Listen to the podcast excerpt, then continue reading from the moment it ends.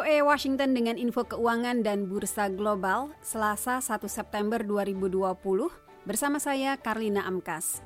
Dalam perdagangan hari Senin, pasar saham dunia umumnya ditutup melemah. Di Amerika, indeks saham rata-rata industri Dow Jones turun 224 poin menjadi 28.430. Indeks S&P 500 turun 7 poin menjadi 3.500, tetapi indeks komposit Nasdaq naik 80 poin menjadi 11.775. Di Eropa, pasar saham ditutup melemah. Indeks saham Financial Times London turun 36 poin menjadi 5.963. Indeks saham DAX Frankfurt turun 88 poin menjadi 12.945 dan indeks CAC 40 Paris turun 56 poin menjadi 4.947.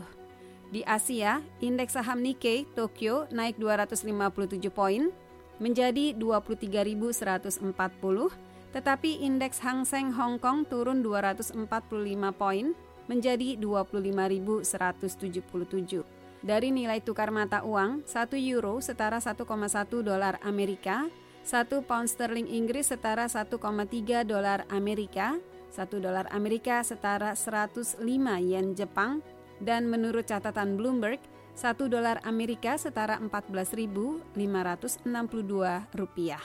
Dari pasar komoditas, harga emas naik 1 dolar menjadi 1.975 dolar 90 sen per troy ounce. Harga tembaga naik lebih dari 3,5 sen menjadi 3 dolar 5 sen per pon harga minyak mentah Amerika turun 25 sen menjadi 45 dolar 56 sen per barel.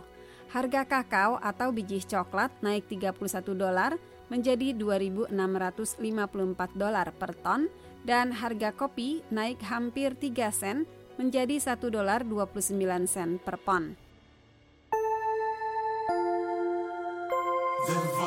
Voice of America. Amerika dan Inggris terdepan dalam mencapai kesepakatan dengan produsen obat. Kedua negara bergegas memesan pasokan vaksin percobaan untuk melawan virus corona, sementara persaingan untuk mengembangkan vaksin yang aman dan efektif mencapai tahap akhir percobaan. Sampai kini belum ada vaksin yang disetujui untuk COVID-19. Hampir 30 bakal vaksin sedang diuji coba pada manusia.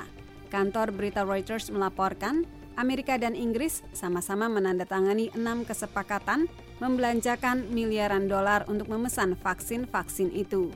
Dalam satu dari enam kesepakatan, Amerika membelanjakan 2,1 miliar dolar untuk 100 juta dosis vaksin.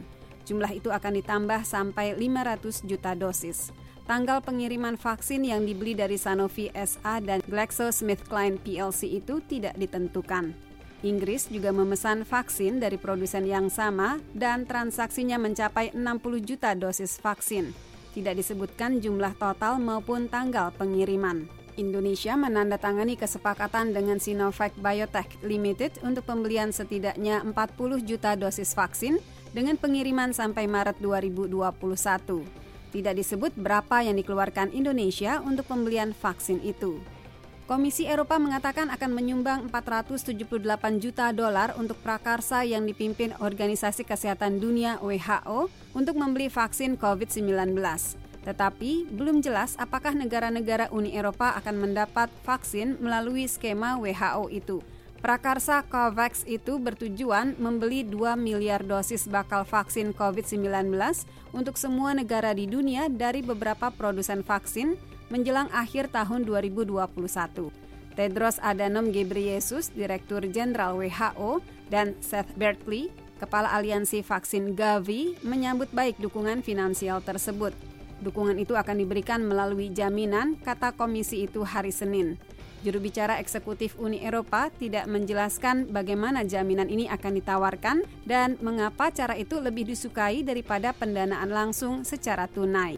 Dalam berita lain, Bank Dunia hari Senin merilis laporan perkiraan kerusakan akibat ledakan di Beirut awal bulan ini yang menewaskan dan melukai ribuan orang.